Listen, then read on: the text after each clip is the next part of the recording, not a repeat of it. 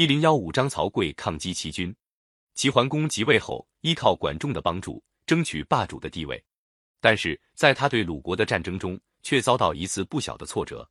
在齐桓公即位的第二年，也就是公元前六百八十四年，齐桓公派兵进攻鲁国。鲁庄公认为齐国一再欺负他们，忍无可忍，决心跟齐国拼一死战。齐国进攻鲁国，也激起鲁国人民的愤慨。有个鲁国人曹刿。准备去见鲁庄公，要求参加抗齐的战争。有人劝曹刿说：“国家大事有当大官的操心，您何必去插手呢？”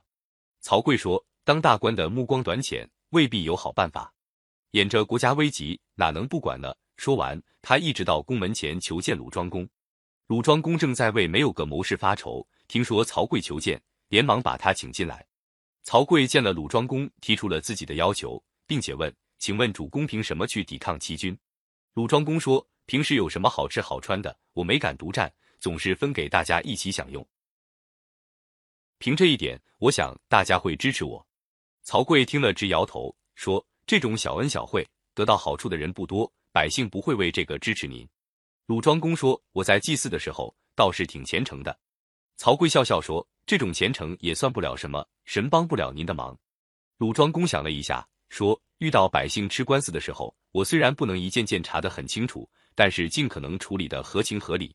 曹刿才点头说：“这倒是见得民心的事，我看凭这一点可以和齐国打上一仗。”曹刿请求跟鲁庄公一起上阵。鲁庄公看曹刿这种胸有成竹的样子，也巴不得他一起去。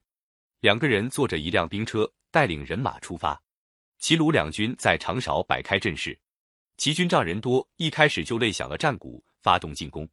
鲁庄公也准备下令反击，曹刿连忙阻止，说：“且慢，还不到时候呢。”当齐军擂响第二通战鼓的时候，曹刿还是叫鲁庄公按兵不动。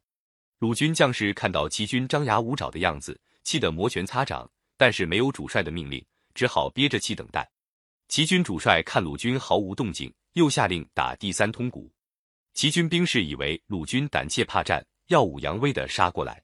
曹刿这才对鲁庄公说：“现在可以下令反攻了。”鲁军阵地上响起了进军鼓，兵士士气高涨，像猛虎下山般扑了过去。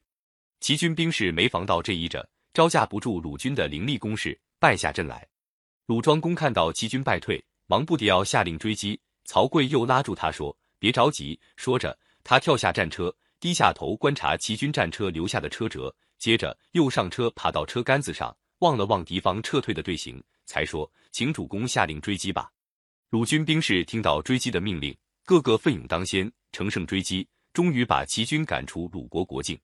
鲁军取得反攻的胜利，鲁庄公对曹刿镇静自若的指挥暗暗佩服，但是心里总还有个没打开的闷葫芦。回到宫里，他先向曹刿慰劳了几句，就问：头两回齐军击鼓，你为什么不让我反击？曹刿说：打仗这件事，全凭士气。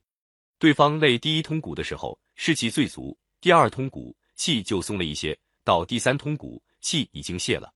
对方泄气的时候，我们的兵士却鼓足士气，哪有不打赢的道理？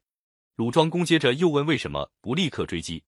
曹刿说：齐军虽然败退，但他是个大国，兵力强大，说不定他们假装败退，在什么地方设下埋伏，我们不能不防着点儿。后来我看到他们的旗帜东倒西歪，车辙也乱七八糟。才相信他们阵势全乱了，所以才请您下令追击。鲁庄公这才恍然大悟，称赞曹刿想得周到。在曹刿指挥下，鲁国击退了齐军，局势才稳定了下来。